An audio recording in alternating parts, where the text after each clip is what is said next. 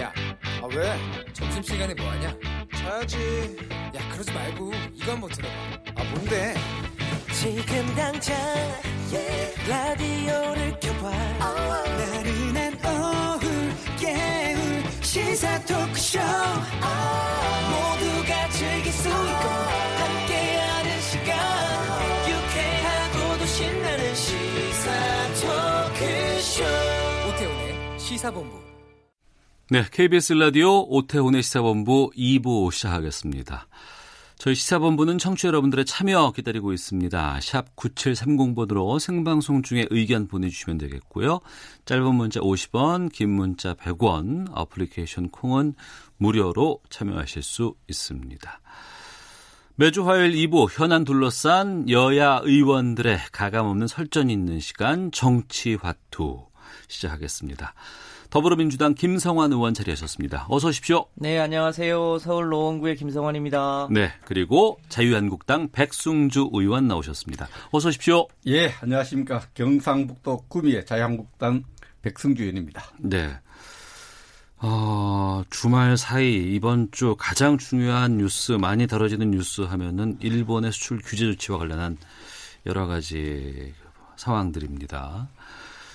어, 갈등이 좀 깊어진 상황이고 청와대도 좀 장기화되는 일본의 보복 조치에 대해서 정면 대응에 나선 상황이고 정치권에서 다양한 해법 논의되고 있습니다. 4일부터였으니까 지금 열흘이 좀 넘어가는 네. 상황인 것 같은데 먼저 전반적으로 지금 이 상황 어떻게 보고 계신지부터 말씀 듣고 시작하도록 하겠습니다. 김성원 의원께서 먼저 말씀해 주시죠. 예, 뭐 잘 아시겠지만 이번 일본의 반도체 핵심 부품에 대한 규제는 표면적으로는 어, 강제징용 노동자에 대한 대법원 판결 로부터 시작한 거잖아요. 네. 그런데 대체로 다들 이제 아시는 것처럼 이 실질적 이유는 어 일본이 이제 7월 21일 날 참여한 선거 때 어, 3분의 2를 확보해서 지금 일본이 전쟁을 할 수 없는 평화 헌법 체제인데 네. 전쟁이 가능한 그러니까 일본이 재무장을 할 수 있는 그런 체제로 바꾸겠다고 하는 게 핵심적인 이유고 어, 한간에 보면 우리 한국의 경제를 어, 여러 가지로 어렵게 해서 일종의 친일본, 친일 정부를 세우는 것을 목표로 하고 있다고 해요. 그래서 음. 지금 경제 부분에 대한 규제를 하고 있지만 사실상 정치적인 목적으로 일본이 어, 무리한 어, 일종의 경제 도발을 하고 있다는 게 우리의 생각이고 이것은 명백하게 WTO 위반이기 때문에 어, 우리 정부가 현명하게 대응하면 어, 충분히 극복할 수 있다 이렇게 지금 보고 있습니다. 네. 백승주 의원께서는요? 예, 진단과 처방 좀 중요한데 진단에 있어서 어 물론 일본이 어떤 국내 정치적 아베의 국내 정치적 목적이 반영되어 있는 것은 음, 사실인 것 같습니다. 그러나 네. 좀더 심층적으로 보면은 이 문제는 어, 한국과 일본 관계에 있어서 좀 일본 국내의 어떤 분위기 보면은 한국은 믿을 수 없는 정부이고 신뢰관계가 좀 파괴되었다 이런 인식을 있는데 그 인식에 어떤 단서를 제공한 것이 이제 우리 국내법 국내 주권과 관련돼 있는 문제인데 그 지난해 네, 지난해 있었죠 우리 저 한국 대법원이 어저 판결한 징용 재판하는 예, 것에 예. 영향을 주고 있습니다. 그래서 이 문제와 관련해서 기본적으로 역사 문제 또 한국 대, 최고 대법원의 판결 문제에 대한 이런 문제에 대해서 일본이 경제 보복 카드를 내민 것 자체는 일본 아베 정부가 잘못한 겁니다. 예. 아베 정부가 어, 그렇게 해서는 안 되고 그 부분에 대해서는 어, 우리 저 아베 정부가 잘못하고 있다고 생각합니다. 그러나 이 진단을 우리가 자꾸 일본 국내 정치로 보다는 한일 관계 어떤 신뢰에 굉장히 많은 어, 문제가 생겼고 그 문제를 어, 좀 음, 사전에 파악을 해서 세련되고 전략적으로 대응을 하지 못했다는 점에서 우리 정부 성찰할 점이 굉장히 많다. 네. 이렇게 생각합니다. 좀 우리 정부가 지금 7월 들어서 어, 보인 모습들 보면은 좀 국민의 신뢰를 못 주죠. 어, 음. 좀잘 준비된 대응보다는 좀 허둥댄다는 느낌을 주고 있는 그런 느낌이 들어요. 예, 제가 이 볼 때 어, 물론 뭐 좀 답답한 모습도 그런 모습도 보입니다만 1998년에 그 김대중 대통령이 오부지와 아, 한일 관계에 대해서 아주 중요한 연설을 하죠. 그 내용 중에 보면 오랜 한 5천 년 역사 중에서 한 50년간이 불편했고 그 나머지 기간에는 한일 관계 협력 설린 관계였다. 음. 협력과 설린 관계 생각하면서 한일 관계 풀어가자 했거든요. 예. 지금 한일 관계가 어려울 때는 우리가 그 뭐 임진왜란의 시기라든지 또 동학혁명 청일 전쟁 시 이런 시기를 거론하면서 어떤 어려웠던 시기를 이야기하면서 극복할 것이 아니라 그래도 그 많은 어려움 속에서도 어, 잘 지냈던 시기를 생각하면서 그런 정신으로 이 문제 풀어가자는 메시지를 어, 우리 정부가 좀 내놓으면서 차분하게 해결해 가야 되지 않나 이렇게 생각을 합니다. 네, 알겠습니다. 자, 정치와 또 함께하고 계십니다. 영상으로도 보실 수 있는데요. 유튜브에서 KBS 일라디오 시사본부 검색하시면 지금 방송하는 모습 직접 확인하실 수 있습니다. 이번에 일본의 보복 조치 사안이 왜 시작됐냐를 놓고 국회에서 황교안 대표 또 이인영 대표 간의 기싸움이 있었습니다. 황교안 대표가 우리 정부가 과거에 연연하는 태도가 원인이다 이런 입장이고 이인영 대표는 여기에 대해서 정부의 대응책을 깎아내리거나 길을 꺾으려는 말은 삼가주길 바란다 이런 입장을 밝혔는데 여기에 대해서 또 두 분께서 좀 말씀 좀 해주시죠. 김성환 의원님. 네, 어 그러니까 어, 그 과거에 연연한다는 얘기가 아마 박근혜 정부 때 어, 위안부 협상과 관련해서 우리 정부가 나서서 일종의 불가역적으로 다시는 거론하지 말자 이랬다는 거 아닙니까? 근데 당시에 많은 국민들이 왜 당사자나 국민들과 협의 없이 일본하고 협상하고 또 그것을 다시는 거론하지 말자고 하는 굴욕적 협상을 했느냐라는 얘기를 많이 했죠. 예. 저희가 뭐 잘 아는 것처럼 소위 전범 국가가 피해자들한테 해, 피해자 국가에 해, 했던 어, 사례들이 있습니다. 독일은 어, 이제 전후에 여러 가지 보상을 했죠. 그렇지만 끝까지 끝까지 그 피해 국가가 동의할 때까지 일종의 어, 반성과 사과를 했거든요. 근데 일본은 정반대의 길로 간 거 아닙니까? 1965년에 어, 청구권 협상이 끝났으니 이제는 이젠 더 이상 그걸 거론하지 마라. 왜 맨날 떼쓰냐는 식으로 일본이 얘기하는 것은 바람직하지 않은 거죠. 네. 그리고 어이 이 경우를 보더라도 명백하게 이것은 일본이 소위 과도한 어, 경제적 보복이라고 하는 게 다수 국민이 생각하는 거 아닙니까? 그런데 거기에다 대고 어, 제1야당의 대표가 이럴 때일수록 어, 외교안보 문제에 혼연일체가 돼서 해야 되는데 마치 그 책임이 한국에 있는 것처럼 우리 정부에 있는 것처럼 표현하는 것은 저는 국민들이 동의하기 어려울 거다 이렇게 생각을 합니다. 네, 백순주 이 문제를 예. 1965년에 한국과 일본의 기본협정에 있어서 문제점을 갖고 문제점이 발달 이렇게 하면 끝이었고요. 직접적인 원인은 어, 우리 국민 잘 이해하고 있습니다.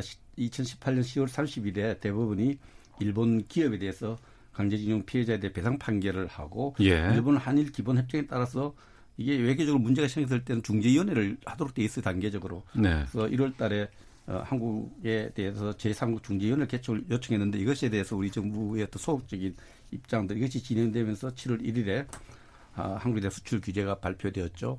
그래서 이런 문제를 이제 딱 이렇게 보면은 그 문제가 이렇게 여기까지 온 겁니다. 근데 네. 대부분의 국민들은 한일 기본협정이 잘못됐다 이런 생각을 안 갖고 있어요. 한국과 일본의 어떤 여러 가지 지표상으로 보면은 1980년에 어, 한국이 일본의 어, 총, 국내 총생산 기준을 보면 20배 정도 차이 납니다. 일본이 우리보다 20배가 많았던 거예요. 예. 지난해쯤 되면 이게 한 3배 정도 차이가 줄어듭니다. 네. 한일 협정 이후에 한국 경제 굉장히 발달했고 그것이 한국과 일본의 어떤 협력 경제 협력 이런 부분이 일본 경제도 도움을 주고 그렇게 큰 도움을 받아왔던 거예요. 음. 국민들은 지금 걱정하는 것이 이러한 한국과 일본의 그 국민 그 국내 총생산이 격차가 줄어들고 1인당 GDP 수준도 한 18% 수준, 80년에 18%밖에 안 돼서 일본이 100원 받고 18원 받는 소득이었는데 지금은 한 76원, 78원 정도까지 따라왔어요. 78원가 네. 따라 이런 격차가 좁혀지고 우리 경제가 발전하는데 한국과 일본의 협력이 필요한데 이것이 큰 날벼락 같은 일이 벌어졌는데 음. 이런 생각을 하기 때문에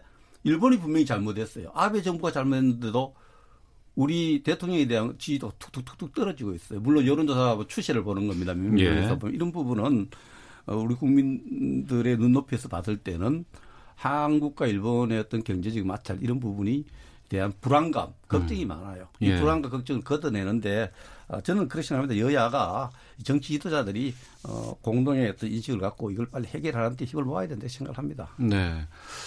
정부의 역할이 있을 수 있을 것 같고 또 민간에서의 뭐 여러 가지 활동이라든가 어, 방법들이 있을 것 같고 국회에서의 또 방법들도 있을 것 같습니다.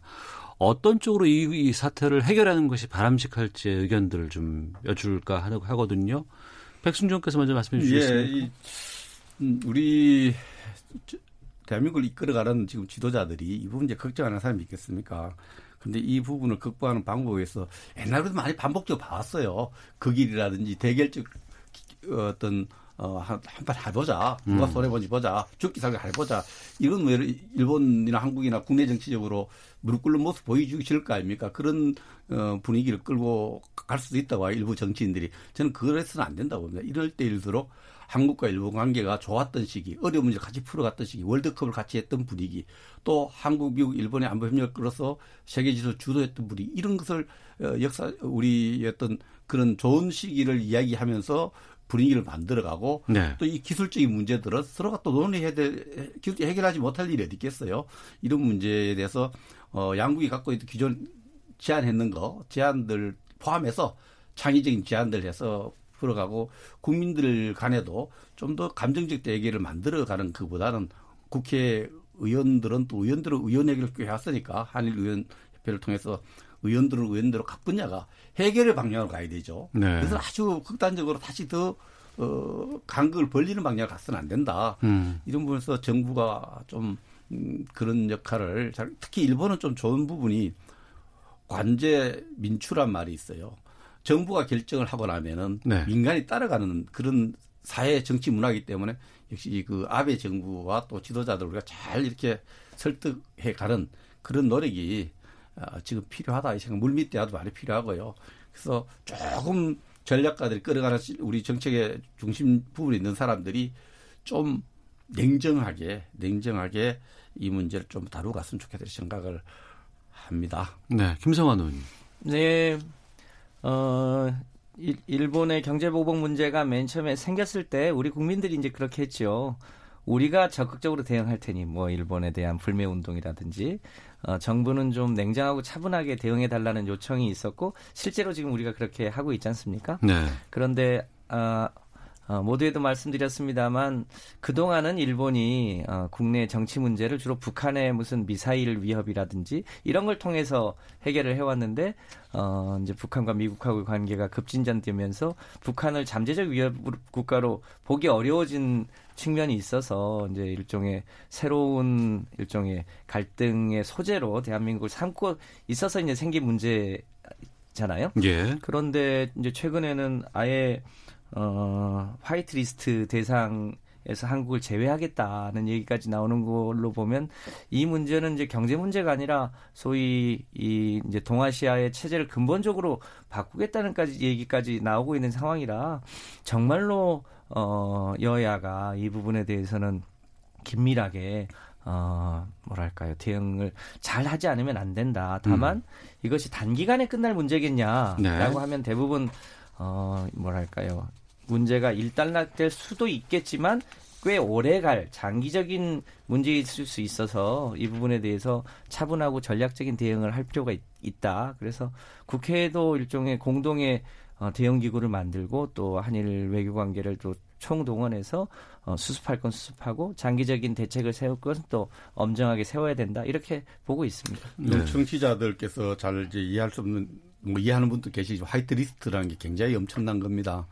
일본이 그 대외 교역에 있어서 백색 국가, 화이트리스트 국가로 정해놓는 나라가 27개 나라예요. 27개 나라에 대해서는 통관 절차, 무역에 대한 절차를 아주 간소화시켜서 어, 무역에 아주 편의성을 보장해 주는 국가인데 27개 나라에 우리가 2004년 노무현 대통령 당시에 일본이 우리나라에게 그 지위를 부여했어요. 예. 노무현 정부 그 어려운 가운데 이 우리가 백색 국가에 포함시키는 것이 지금 다음 달 8월 되면은 자칫하면은 뭐 빠질 것 같아요. 예. 이런 상황이 진행되는데 뭐 아베 정부가 잘못했다 이렇게 하면 쉽습니다. 근데 이런 상황을 만든 데 대해서 어, 우리 외교부가 성찰을 많이 해야 됩니다. 이때까지 이렇게 진행될 동안에 하고 지금 지금 와서 허둥버둥되는 모습들에 대해서 우리가 초당적으로 협력할 것을 협력한 우리 한교안 대표 18일 만나기 했거든요. 네. 초당적 협조할 건 하더라도 이 성찰해야 될 부분에 대해서 외교부가 또 정부가 성찰을 해야 될 상황이고 진짜 이 화이트리스트 국가, 백식 국가에서 한 1,100개 품목이 해당됩니다. 굉장히 그 민간의 저도 구미 지역에 많은 일본 기업들이 투자하고 있는데 하니까 그 회사 다니는 분들이 걱정이 굉장히 많습니다. 예. 자, 어제 그 수석보좌관 회의에서 문재인 대통령 일본의 수출 규제에 대해서 세 번째 입장을 밝혔습니다. 이순신 장군의 한산 대첩까지 지난주에 언급을 했었는데 이번 주에는 청와대 대응 수위가 더 높아진 상황이고 어, 청와대 대응 어떻게 평가하시는지도 궁금하고 그리고 또 자유한국당 정미경 최고위원이 문재인 대통령의 이순신 발언을 비판하면서 세월호 참사를 언급해서 도 논란이 되고 있거든요.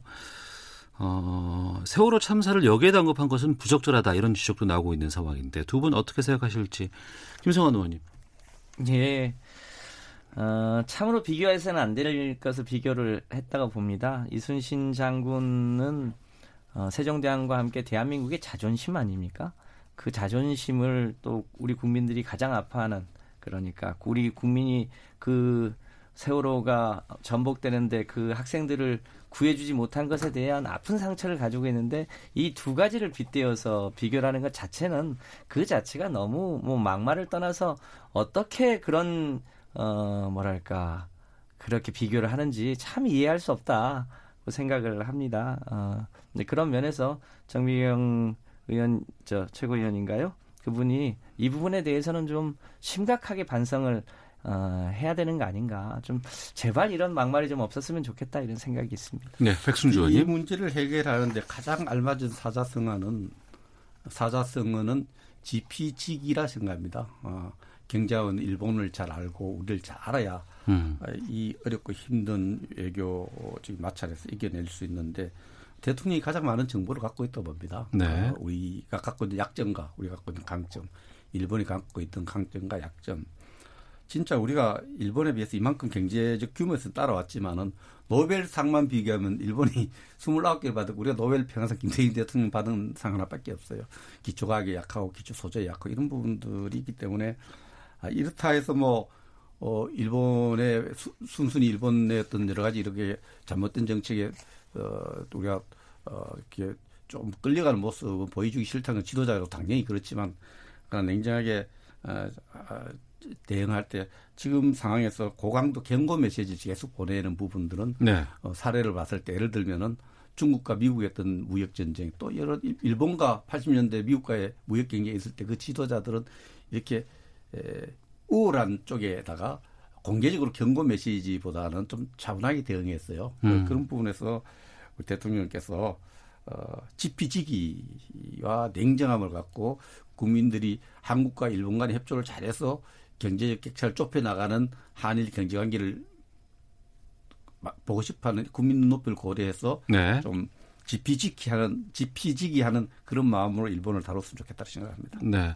청취자께서 지금 많은 의견들 보내주고 계시는데요. 4904님 대법원 판결이 났을 때부터 이런 문제를 예상하고 정부가 적 적극적으로 대비했어야 하는 것 아닐까요? 국민들의 반일 감정을 조성하는 것은 위험합니다라는 의견 주셨고 7910님은 세월호를 더 이상 정치에 이용하지 말았으면 합니다. 정치인들은 제발 막말 좀 하지 말고 책을 많이 읽어 품격 있는 말을 들려주면 좋겠습니다라는 이러한 의견들 보내주고 계십니다.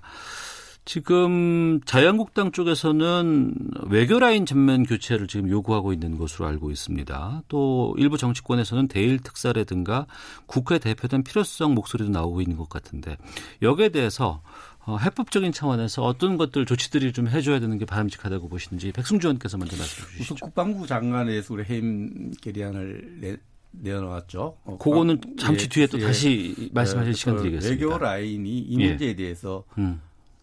포괄적으로 봤을 때 종합적으로 봤을 때 우린 책임이 없다 이렇게 얘기할 수 없습니다. 네. 그, 어, 여러 가지 일본이 내놓는 것들이 하루아침에 이렇게 나온 것이 아니라 지난해 10월부터 준비돼서 쭉 나왔거든요. 네. 최근에 일본이 내놓는데 참 옹색하고 일, 본이 이렇게도 저는 비판받아야 된다고 생각합니다만 어, 이런 무역 규제를 하는 것이 아, 한국 정부가 북한에 대해서 유엔 제재 물자를 수출했기 때문에 이런 엉터리 주장을 했지 않습니까? 예.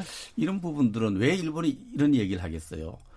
치밀하게 준비한 거예요. 겨, 좀 어떻게 보면은 어 일본은 무역으로 먹고 사는 나라 중에 하나입니다. 그래서 보호무역주의를 기본적으로 실어야 되는 나라예요. 그래서 많은 자유무역주의를 옹호하는 나라들이 일본이 그렇게 해서는 안 된다는 여론을 국제 여론을 만들 것에 대비해서 네.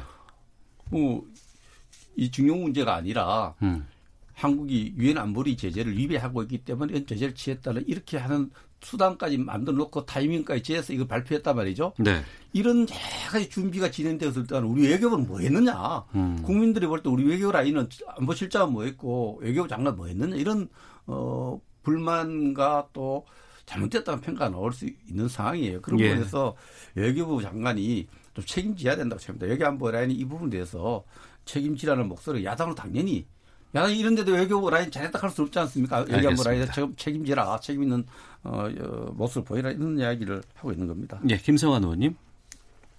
저는 자유한국당이 특히 외교안보에 있어서는 초당적으로 대응하는 이제 미국의 사례들을 보면 아, 얼핏 뭐 그렇게 얘기하는 것 같지만 궁극적으로는 어, 문재인 정부에 문제가 있는 것처럼 계속 내부의 총질을 합니다. 그 내부의 총질한 것을 또 일본 언론은 또 자국에 보도를 하고 그러니까 일본이 여러 가지 오판을 하는 근거를 전 자유한국당이 제공하고 있다라고 생각을 합니다. 이럴 때일수록 전례를 보더라도 외교안보 라인을 교체한例가 없습니다. 네. 실제로 아주 명백한 책임이 있다든지 이런 경우더라도 지금 어 다른 나라하고 전쟁을 하고 있는데 전쟁의 장수를 어떻게 교체합니까? 상식적으로 말이 안 되는 얘기 아닙니까? 잘 아시겠지만 강제지종 노동자에 대한 판결 문제도 똑같은 사안을 일본이 중국에 대해서는 배상을 했습니다. 똑같은 사안인데 네. 한국에 대해서는 배상을 안 하고 오히려 경제 보복을 합니다. 이 부분에 대해서 오히려 우리가 혼연일체가 돼서 더 열심히 대응하고 여러 가지 전략적 수단을 동원해야만 될 때라고 봅니다. 그런 면에서 자유한국당이 제발 어, 내부의 총질을 좀 안 하고 단합하기를 바랍니다. 근데 네. 이게 내부 총질 얘기는 듣기 좀 그겁니다. 거북합니다. 내부 총질을 말하면 안 되죠. 알겠습니다. 왜냐하면은 어, 지금 트럼프 대통령이 중동 외교라든지 다른 나라에 대한 중국에 대한 외교에도 내부 야당이 비판을 많이 합니다. 예. 아베 외교에 대해서 비판을 많이 합니다. 야당의 비판을 비판을 한다고 자꾸 내부 총질이라 그러고 그렇게 국내 정치 목적으로 자꾸 우리가 내부에 총 쏜다 그러는데 야당의 목소리에 귀안 기울이는 그 불통 정부의 특징을 가지고 자꾸 내부 총질로 호도시키는 건 잘못됐다고 봅니다. 알겠습니다. 더불어민주당 김성환 의원, 자유한국당 백승주 의원과 함께 정치와투 진행하고 있는데요. 청취자 5200님, 지금의 문제를 냉철하게 분석해서 해결책을 만들어야 할 시점입니다. 이 문제로 또 여야가 대립하고 싸우는 일은 없어야겠습니다. 3991 하나번님, 대법원의 강제징용에 대한 판결은 올바른 결정이었습니다. 일본이 과거사에 대해서 올바로 인식하지 못하는 것이 문제이지요. 라는 의견들 보내주고 계십니다. 헤드라인 뉴스 듣고 계속해서 말씀 이어가도록 하겠습니다. 문재인 대통령과 여야 5당 대표가 오는 18일 오후 4시부터 6시까지 청와대에서 회동하기로 합의했습니다. 이인영 더불어민주당 원내대표는 자유한국당이 추경안 처리를 벌이고 방탄국회를 택했다고 비판했습니다. 또 18일과 19일 이틀간 본회의를 소집하자는 한국당의 요구는 명백하게 정쟁 의도가 있어서 수용하기 어렵다고 선을 그었습니다. 바른미래당 오신환 원내대표는 더불어민주당의 어처구니 없는 말바꾸기로 어렵게 문을 연 6월 국회가 시작만 있고 끝은 없는 맹탕 국회로 전락할 위기에 빠졌다고 말했습니다. 남북미 판문점 회동 이후 직접적인 비난을 자제해 오던 북한이 최근 남측에 대해 미국의 눈치를 보지 말라며 연일 비판을 이어가고 있습니다. 일본 미쓰비시 중공업을 상대로 한 강제징용 피해자 손해배상 소송 대리인단이 국내 미쓰비시 자산에 대한 매각 명령 신청을 접수하기로 했습니다. 지금까지 라디오 정보센터 조진주였습니다. 이어서 기상청의 송소진 씨입니다. 미세먼지와 날씨 정보입니다. 소나기가 쏟아지면서 먼지도 함께 씻겨 내려가고 있습니다. 일부 중서부 지역에서 대기 정체로 미세먼지 농도가 다소 높았는데 소나기가 내리면서 보통 수준을 회복해 가고 있고요. 오늘 전국 대부분 지역의 먼지 농도는 보통 단계를 유지하겠습니다. 지금 서울 경기와 강원도 곳곳에 소나기가 오고 있습니다. 특히 서울 금천과 서대문 그리고 인천과 광명, 정선 등의 시간당 5에서 10 10mm 정도의 다소 강한 소나기가 내리고 있습니다. 대기가 많이 불안정해서 저녁까지 전국 곳곳에 소나기가 오겠는데 예상 강수량이 5에서 최고 50mm로 지역에 따라 강수량의 차이가 무척 크겠습니다. 한낮 기온은 대구 30도, 서울 31도, 광주 32도 등으로 어제보다 조금 더 올라서 무덥겠습니다. 중부지방은 내일도 소나기 소식이 있고요. 남부지방은 내일 장맛비가 내리겠습니다. 현재 서울의 기온은 24.9도 입니다. 미세먼지와 날씨 정보였습니다. 이어서 이 시각 교통 상황을 KBS 교통정보센터 김민희 씨가 전해드립니다. 지금도 도로 위로는 돌발 구간이 많습니다. 중앙고속도로 춘천 방면으로 군위 휴게소 부근에서는 사고가 나면서 전차로가 막혀 있는데요. 이 때문에 휴게소 안쪽 공간을 이용해서 차량들 우회하고 있습니다. 부근으로 차량들 서행하고요. 반대 부산 쪽 역시 전차로가 통제됐다가 지금은 통행이 재개됐습니다.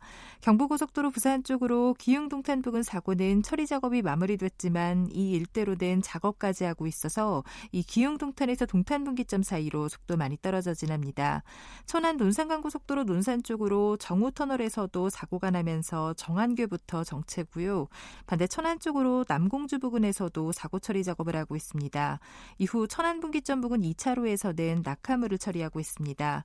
그 밖에 서울 지역에서 내리고 있는 비로 조금 전 1시 5분부터 청계천 산책로가 청계 시점에서 황학교 구간에 보행자 통행이 통제되고 있다는 점 참고하시기 바랍니다. KBS 교통정보센터였습니다. 오태훈의 시사본부. 오태훈의 시사본부. 오태훈의 시사본부. 오태훈의 시사본부. 오태훈의 시사본부. 오태훈의 시사본부. 오태훈의 시사본부. 오태훈의 시사본부 네, 정치와투 더불어민주당 김성환 의원, 자유한국당 백승주 의원과 함께하고 있습니다. 아, 유튜브에서 영상으로도 확인하실 수 있습니다. KBS 일라디오 혹은 시사본부 이렇게 검색을 하시면 아, 지금 김성환 의원과 백승주 의원 모습 직접 확인하실 수 있습니다. 2066번 쓰시는 분께서 시내버스에서 큰 소리로 라디오 켜두고 승객들과 함께 듣고 있습니다. 한 30명 정도가 함께 듣고 있네요. 라고 어, 의견 보내주셨습니다. 고맙습니다. 나흘밖에 남지 않은 임시국회 넘어야 할 산이 많습니다. 정경두 국방부 장관 해임 건의안 또 윤석열 검찰총장 후보자의 거취를 놓고 여야가 강하게 충돌하고 있는 상황인데요. 지금 자유한국당은 정경두 국방장관 해임안 제출한 상황이죠? 예, 그렇습니다. 이제 어, 바른미래당과 자유 우리 자유한국당이 정경두 장관 해임 건의안을 제출한 상태입니다. 네. 그 이유가 무엇인지 말씀해 주시죠. 음, 우선 그 삼척의 북한 목선 동력선입니다. 마음으로 만들었죠. 북한 동력선이 무단으로 예. 입항됐던 경계 실패에 대한 책임, 그 실패를 하고도 그 축소 은폐한 음, 인정 다한 겁니다. 사과하고 예. 이런 부분이 주요 원인 중에 하나고 또 어, 저희들이 파악하기로는 어, 지난 4월 29일에 어, 그 비싼 지역에 있는 2, 3, 4단 지역에 또 철책이 30cm, 50cm 뚫렸는데도 불구하고 그 해당 지휘관을 10일 뒤에 진급시켰어요. 네. 그 인사적 재청권 행사가 잘못된 부분하고 또 대정부 질문 또 어, 어, 상임위원회 국방위원회에서 어떤 어, 국민 눈높이에 맞지 않는 매우 부적절한 안보 인식 이런 부분 에 대해서 국민의 어떤 신뢰를 잃어서 그 직을 수행하기가 좀 음, 어렵다 이렇게 네. 판단해서 회의만을 제출했습니다. 네, 민주당은 여기에 대해서 지금 어떤 입장입니까? 네, 뭐 어디 어느 조직이나 그 어떤 잘못이 있으면 그것에 상응하는 신상 필벌이 있어야 된다는 것에 대해서는 동의합니다. 그리고 네. 삼척항의 경계를 실패한 것은 명백하게 잘못한 일이죠. 어, 그 부분에 대해서 이제 사실관계를 확인했고 그것에 대한 실질적 책임 있는 사람들에 대해서는 어, 저희 정부로서는 적절한 조치를 취했다고 생각합니다. 네. 아시겠지만 남북이 여전히 이제 대치하고 있는 상황이고 여러 가지 요소들이 있는데 또 지금 징병제 하에서 여러 가지 또 군의 어, 뭐 여러 가지 문제들이 있을 수 있지 않습니까? 그 아마 국방부 입장에서는 거의 뭐 어, 뭐 일주일에 한두 건 이상 여러 가지 소소한 잘못들이 있- 있을 텐데 그럴 때마다 예를 들면 그 책임을 장관이 지고 장관을 해임해야 된다고 하면 아마 한 달에 한 번씩 국방부 장관 해임해야 될지 모릅니다. 그래서 그 특히 삼척항의 경계 실패 건에 대해서는 국방부 장관이 그 부분에 대해서 일종의 어 그 잘못한 부분에 대해서 시인하고 어 정중하게 사- 사과했지 않습니까? 네. 저는 그 그 그 그렇게 하는 게 맞고 그 실질적 책임이 국방부 장관에게 있는 게 아니기 때문에 저는 어 그걸 가지고 장관을 해임 해야 된다고 하면 나만 할 장관이 어디 있겠습니까? 저는 그 부분에 대해서 너무 어 정치 소재로 삼는 것이 적절치 않다 이렇게 네. 생각합니다. 예, 정치 소재로 삼고 있다고 말씀하셨는데 지금 국방부 장관 해임과 관련해서도 지금 이견이 많이 있는 상황이고 앞서 말씀해 주신 그 삼척항 경계 실패 같은 경우에 자유한국당은 국정조사 지금 계속 요구하고 있는 상황 아니겠습니까? 그렇습니다. 이게 에, 국방부가 공식 인정한 것은 이제 경기 실패는 인정하고 어, 축소 은폐에 대해서는 정황이 없다라고 예. 하고 있고 그 국방부 합참 밖에서 주요한 결정이 이루어졌어요. 음. 그래서 청와대 1차장 안보실 김중훈 차장이 엄중 징계를 받았고 법무 정부 차원에서 이 부분이 축소 은폐와 관련된 초기 대응에 대해서 조치했던 것이 다 드러나게 되기 때문에 이 부분에 대해서 누굴 벌 주고 누굴 뭐 잘 잘못을 이 진실을 좀 따져서 이런 일이 다시 재발하지 않도록 해야 되는 부분도 있고요. 그러니까 그 방법을 네, 국정조사에서 그렇습니다. 찾고자 하시는 건데 예, 국정조사에서 차- 찾으려고 하고 또 이어서 일어난 사건이 이제 이함대 사령부에서 거동 수상자 늘 나타날 수 있어요. 그 수화를 물었을 때 도망갈 수 있고 네네. 또 잡는 데 시간이 걸릴 수 있는데 엉뚱한 병사를 잡아다가 장관이 잘못했다 할 수는 없지만 그 음. 영광국 장교가 거짓 자백을 하게 하고 이런 일들은 군의 기강이 총체적으로 무너지기 때문에 지금 네. 뭐 경제작전 실패 늘 있어 조금씩 있어 왔습니다. 음. 그 하나하나 때문에 책임을 묻는 것이 아니고요. 예.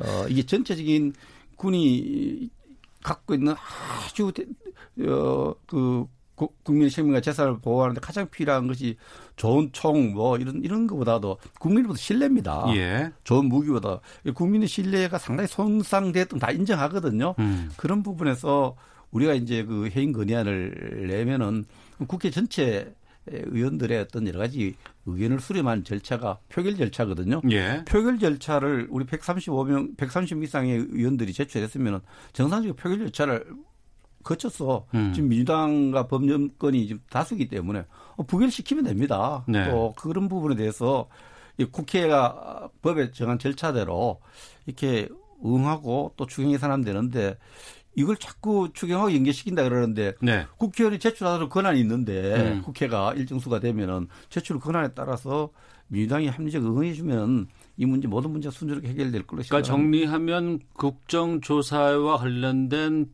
것을 표결로 처리를 먼저 하고 회의만 회의만 아 회의만을 예. 회의만을 표결 처리를 하고 그 이후에 추경 처리를 하면 된다. 이게 회의만은 국민들이 또이 청취자들이 잘 모르도 회의만은 제출하면은 제출하고 24시간 이후에 네. 표결에 상정한 24시간 이후에 표결할 수 있기 때문에 음. 이틀간 본회의를 해야 돼요. 예, 예. 이제 민주당에서는 이틀간 표결을 당연히 해야 되기 때문에 음. 하루만 본회의 하자. 예. 우리 당은 이틀간에 걸쳐서 하자. 이런 주장이 맞서고 있습니다. 알겠습니다. 김성환 의원님. 네. 어, 그, 무엇보다도 저희 당은 이제 뭐 국회 선진화법이라든지 국회가 정하는 절차에 대해서 민주적으로 잘 응해 왔습니다. 네. 그동안 이것을 계속 보이콧 해왔던 게 자유한국당이었죠. 이 부분에 대해서 저희는 국회에 정한 절차 이런 것에 대해서는 어, 민주적으로 충분히 이, 임할 어, 각오가 되어 있습니다. 다만 어, 과도한 정치 공세를 하는 것에 대해서는 응하기 어렵다. 이게 저희 당 이제 원내의 입, 입장입니다. 그걸 감안해서 네. 어, 민주적 절차에 따라 잘 할 예정입니다. 음. 그리고 윤석열 검찰총장 후보자 청문 보고서 기한이 어제까지였습니다. 지금 청와대는 아마 오늘 중으로 임명 제거할 것이라는 지금 뉴스가 보도가 나오고 있는데요. 자유한국당과 바른미래당은 반대 계속하고 있는 상황이고 향후 전국에 이게 어떤 영향을 미칠까요? 백승주 의원님. 이 부분 또 뭐 절차가 있어서 예. 어, 청문회 결과서를 그 어, 처리를 하지 않을 경우 청와대 재송을 요청하고 그것도 지나면 대통령 임명할 수 있는 절차 벌써 17번째 예, 국회 의결 것을 안 보내도 네. 청와대가 임명을 대통령 임명해왔기 때문에 보고서 없는 임명이 일곱 번째다. 예, 예, 그렇습니다. 임명을 할 것으로 봅니다. 그러나 이제 임명하고 난 이후에 전국이 경직되지 않겠느냐 이런 부분에 대해서는 네. 임명권자가 음. 담당하고 부담하고 여서서 평가받을 몫이라 이렇게 생각을 합니다. 현실적으로 네.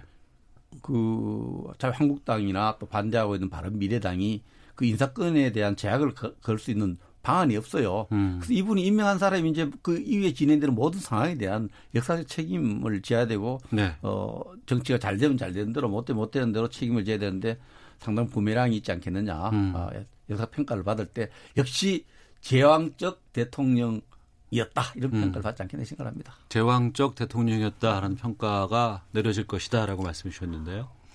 네, 뭐 잘 아시겠지만 의원님, 윤석열 검찰총장 이제 청문회 과정에서 윤석열 어, 총장 후보자가 참여정부 때 그러니까 참여정부 초기에 어, 안희정과 강금원 씨를 구속했잖아요. 또 박근혜 정부 초기 때 국정원 댓글 수사를 아주 엄정하게 하다가 좌천되기도 했고요. 또 최근에는 삼성 바이오 어, 건에 대해서 회계부정 사건에 대해서 굉장히 어, 뭐랄까 사실에 근거해서 지금 수사를 한 거를 우리 국민들이 쭉 지켜봤잖아요. 예. 그동안 검찰이 소위 기소를 독점하면서 그 독점권을 가지고 흥정을 하고 어 그러다 보니까 정치 검찰이라고 하는 오명도 썼는데 윤석열 검사야말로 그 살아온 전 과정을 볼 때 어, 일종의 검찰의 그 실추된 어 뭐랄까요 그 권위를 회복하는데 저는 적임자라고 봅니다. 그런 면에서 어 윤석열 어 검찰총장 후보자의 어, 인사청문 보고서를 채택해주지 않는 자유한국당에 대해서 좀 유감입니다. 아마 대통령이 아마 오늘 중으로 임명할 것 같고 임명이 되고 나면 아마 이, 이 문제가 어, 정리되지 않을까 이렇게 예상이 되고요. 실제로 어떻게 하느냐를 어, 지켜보는 게 방법 아닌가 싶습니다. 알겠습니다. 정의당이 내년 총선을 이끌 새 당대표로 심상정 대표를 선출했습니다. 정의당에 대한 두 분의 입장 듣고 마무리하도록 할, 할 텐데요. 민주당에게 더 이상 개혁을 맡길 수 없다고 심 대표가 포부를 밝혔습니다.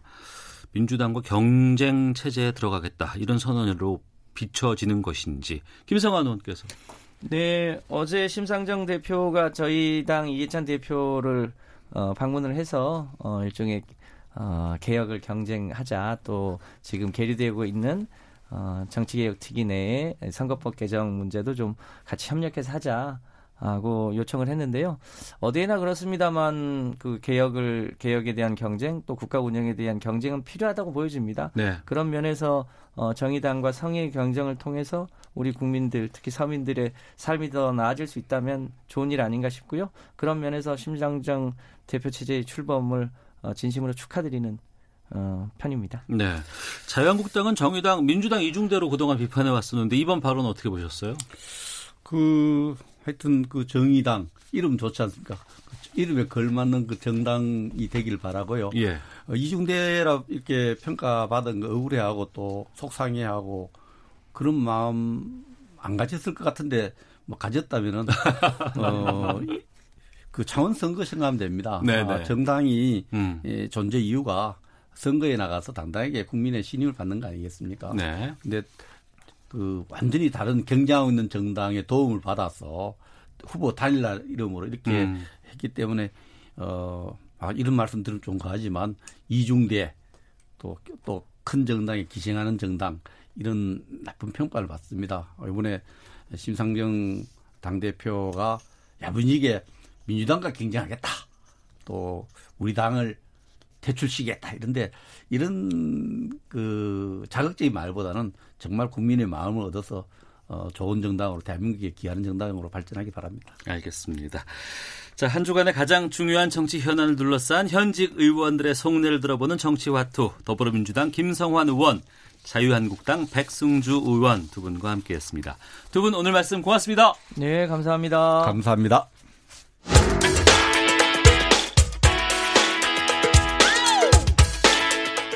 오태훈의 시사본부는 여러분의 소중한 의견을 기다립니다. 짧은 문자 50원, 긴 문자 100원의 정보 이용료가 되는 샵 9730, 우물정 9730번으로 문자 보내주십시오. KBS 라디오 앱 콩은 무료입니다. KBS 라디오 오태훈의 시사본부. 지금 여러분은 대한민국 라디오 유일의 점심 시사 프로그램을 듣고 계십니다.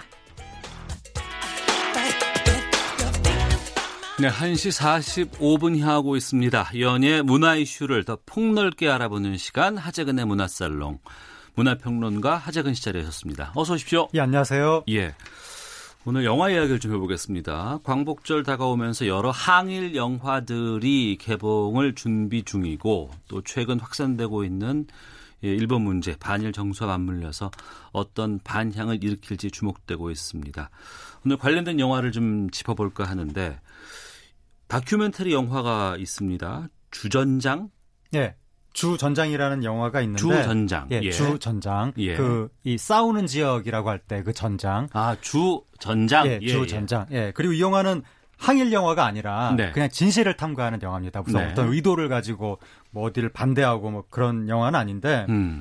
일본계 미국인, 그러니까 일본 분입니다. 딱 눈으로 봐, 도 네. 미키 데자키라는 감독이 이제 일본 위안부 문제를 숨기고 싶어하는 일본 우익의 실체를 추적하는 내용이고 어. 일본에서 지난 4월달에 개봉을 해가지고 상당히 이제 반향을 일으키면서 어 일본에서 논란이 됐던 영화인데 우리나라에서 이달 25일에 네. 개봉을 합니다. 예. 위안부 관련된 여러 영화들, 뭐 다큐멘터리들은 좀 있어 왔습니다. 네. 그런데 이제 일본인 출신이라고 하는 이 미키 데자키 네. 감독이 이 영화를 만들게 된 뭐 이유가 좀 있었나요? 이분이 자기가 이제 미국에서 자라면서 일본인 의 외향으로 미국에서 자란 거잖아요. 네. 그러니까 인종차별을 당했다는 거죠. 어. 일본에 갔을 때 제일 한국인이 차별당하는 거 보고 아, 본인이 미국에서 인종 차별을 당했는데 네. 일본에 가보니 제일 한국인이 차별당하는 거 보고 아 이거는 좀 뭔가 우리 일본이 인종 차별에 대해서 인식이 부족한 거 아니냐라고 별 생각 없이 인터넷에 유튜브에 이 얘기를 했더니 예. 갑자기 일본 우익에 공격을 받았다는 거예요. 어. 그래서 왜 이런 일이 벌어질까? 예. 그때부터 이제 일본 우익에 관심을 갖게 됐고, 음. 그다음에 또 일본의 언론인이 역시 또 일본 우익의 공격을 받는 것을 보면서, 네. 어 이건 내가 공격받는 것과 유사한데 어. 이러면서 이제 거기에 의욕을 갖기 시작했는데 예. 이분이 또 1년 동안 태국에서 승려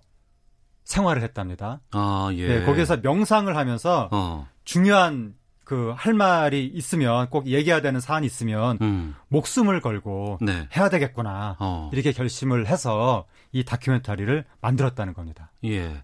일본계 미국인임에도 불구하고 목숨의 위협을 느낄 정도의 그런 심각한 위협을 받기도 했다면서요? 그러니까 이 영화 이제 개봉하자마자 일본의 우익들이 상영 중지를 공식적으로 요청하는 기자회견을 하고 네. 고소하고 음. 일본의 다른 다큐멘터리 감독이 이 감독의 안전을 진심으로 염려하게 된다. 네. 이런 말을 할 정도로 확실히 일본이 지금 굉장히 심해져 가고 있는 것 같습니다. 그러니까 어. 이 혐한이 과거에는 일부 우익들 사이에서 나타났었는데 네. 지금은 일반 대중한테까지도 혐한 정서가 퍼지고 있다고 하고 또 이렇게 그 일본 우익의 심기를 건드리는 영상을 만들었을 때 안전을 염려하게 될 정도로 일본이 점점 정상 국가에서 멀어지고 있는 거 아닌가. 뭐 음. 아베의 목적은 정상국가지만 네. 여기서 정상국가라는 건 전쟁할 수 있는 나라라는 뜻인데 어쨌든 그러한 정상적인 모범적인 선진 민주주의 국가의 모습에서는 점점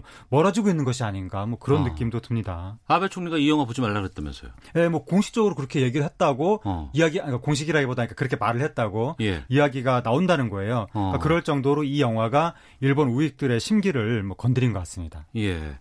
그 일본 우익의 배후에 종교가 있다는 얘기는 뭡니까 이게? 어, 그러니까 이 영화에서 이제 쭉 취재를 해서 주장을 한 건데 이제 일본 우익 들의 그 배후에 일본 회의라는 단체가 있다. 일본 회의? 네, 일본 예. 회의. 여기에서 여기 출신자들이 아베 정부에서 줄줄이 장관을 했다. 네. 그런데 이 일본 회의의 배후가 바로 신토다. 신토는 뭐? 신토가 일본의 전통 종교죠. 예. 이 신토에서 하는 게 저거죠.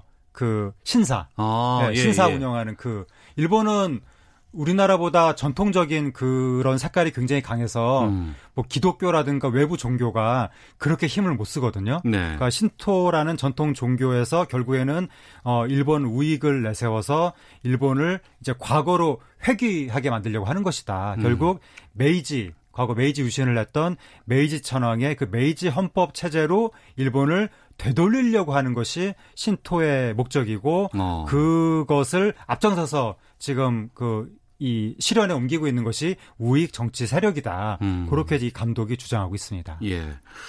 이 주 전장의 감독 대작기 감독이 미국 정부의 책임도 영화에서 거론하고 있다면서요? 예, 이제 이 감독이 이 영화에서 이제 여러 사람들 인터뷰를 하고 취재를 해서 이제 결, 이 주장을 하기를 아, 미국이 중국의 팽창을 견제하기 위해서 한국과 일본의 화해를 압박했다. 어. 그러니까 이것은 반은 맞고 반은 틀리는 말인데 네. 어, 과거에 일본이 한국과 일- 아니 미국이 한국과 일본의 화해를 압박한 원인은 중국의 팽창을 저지하기 위해서가 아니라 소련의 팽창을 저지하기 위해서. 네. 근데 이제 소련이 붕괴된 다음에는 그 다음에 그- 또 예. 중국으로 바뀐 거죠. 그래서 1965년 한일 청구권 협정, 네네. 한일 수교 이것은 바로 소련 경제 차원에서 미국이 이렇게 압박을 한 것이었고. 아, 당시 소련을 압박하기 위해서 이 부분을 그렇죠. 요구했다. 네. 아. 지금 아베가 이거를 그때 청구권 협정 끝난 거 아니냐, 더 이상 징용 배상 못 한다 지금 이러고 그렇죠. 있는 거고. 그 다음에 최근에 박근혜 정부 때 있었던 위안부 그걸 뭐라고 표현하죠? 협의라고 해야 되나요? 어떤 그거. 그것은 바로 오바마 협정, 예, 예. 정부가 음. 중국을 견제하기 위해서 네. 한국하고 일- 일본을 억지로 그렇게 화해를 시킨 것이다. 그리고 아. 미국이 배우다.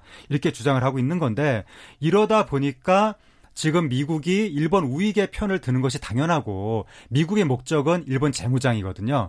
그래서 그 일본 재무장을 시키기 위해서 아베의 외할아버지인 기시 노부스케 음. 이 사람이 이제 A급 전범인데 일본 정부가 재무장을 잘 안 하려고 그러니까 과거 네. 옛날에 음. 그러니까 미국이 기시 노부스케한테 자금을 대 가지고 일본 우익을 키워줬다. 네. 그 흐름이 아베까지 이어지는 것이다. 이렇게 나오는 건데 그러니까 이것만 보더라도 배후에 신토라는 메이지 천황 때부터 이어져 내려오는 그 세력이 있고 그 다음에 어, 한국 전제 아니 하, 어, 이 해방 해방 직후에서부터 미국하고 일본 우익이 손을 잡았던 것이고 이제 소련의 팽창을 저지하기 위해서 그 다음에 중국을 저지하기 위해서 그 흐름이 이어져 내려오는 건데 음. 이게 마치 최근 1, 2년 사이에 우리나라 정부가 뭘 잘못해서 지금 일본 우익이 이렇게 준동하는 것처럼 일각에서 그렇게 주장하는 것은 이것만 보더라도 조금 어 뭔가 좀 역사적으로 이치에 닿지 않는 것 같습니다. 이렇게 오랜 연원이 있는데. 예.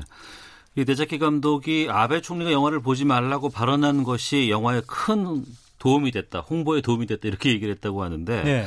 일본에서 먼저 개봉을 했다면서 이 영화가 네. 반응이 어땠답니까 일본에서는? 이 감독이 주장하기로는 예. 상당히 많은 어, 공감을 얻은 것 같다. 일본 관객들이 이 영화 어. 보고 좋아하는 것 같다라고 이제 관- 감독은 이야기를 했는데 네. 지금 일본 분위기로 봐서는 그럴 것 같진 않고 음. 지금 일본 국민의 매우 높은 퍼센테이지가 어, 경제보복 찬성한다는 거 아닙니까? 그리고 특히 일본 젊은 세대가 아베 지지율이 굉장히 높다고 나오는 것을 보면, 그러니까 넷 우익이라고 하거든요. 일본에서 우익적인 목소리를 많이 내는 그 젊은이들을 그들의 어, 목소리가 점점 더 커지고 있어서 아마 이 영화에 대해서도 일본 내에서 이 감독의 말과는 달리 좀 경계하는 반응들이 많았을 것으로 보입니다. 네.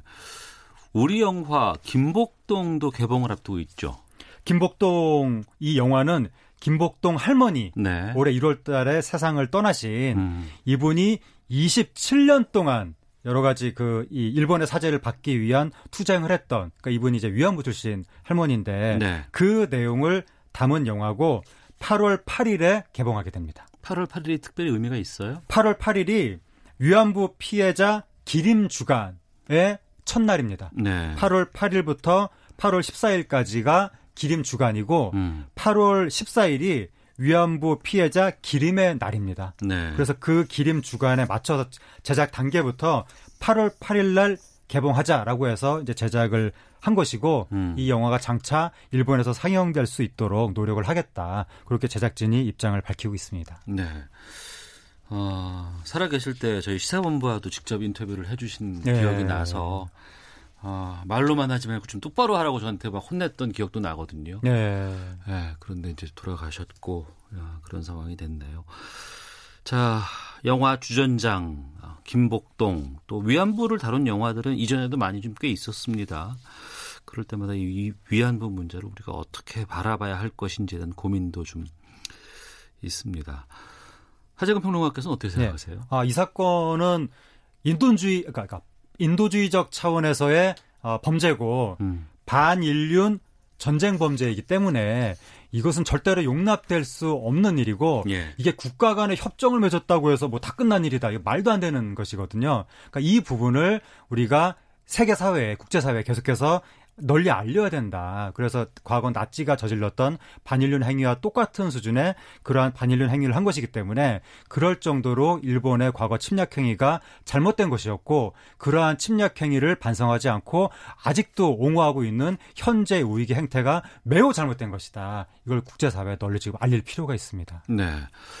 그리고 봉오동 전투 영화도 개봉을 한다면서요. 예, 봉오동 전투라는 것은 1920년에 있었던 전투인데 우리나라 독립군이 일본 정규군하고 맞서서 싸운 첫 번째 대규모 전투이면서 첫 번째 승리를 거둔 음. 역사적인 전투인데 이 전투의 구체적인 내용이 그동안 별로 이렇게 많이 알려지지 않았었는데 네. 이 영화 제작진이 굉장히 취재를 많이 했다고 합니다. 음. 그래서 고증을 거쳐서 굉장히 아주 그 구체적인 이야기들을 어, 그려냈다고 하고 일반 그 조선인들이 출신도 다르고 계층도 다르고 그런 배경이 다른데 한명한 명이 독립의 뜻을 가지고 독립군으로 모여서 마침내 일본군을 물리치는 그 감동적인 순간을 영화로 좀 담았다고 해서 네. 기대가 모아지고 있습니다. 예.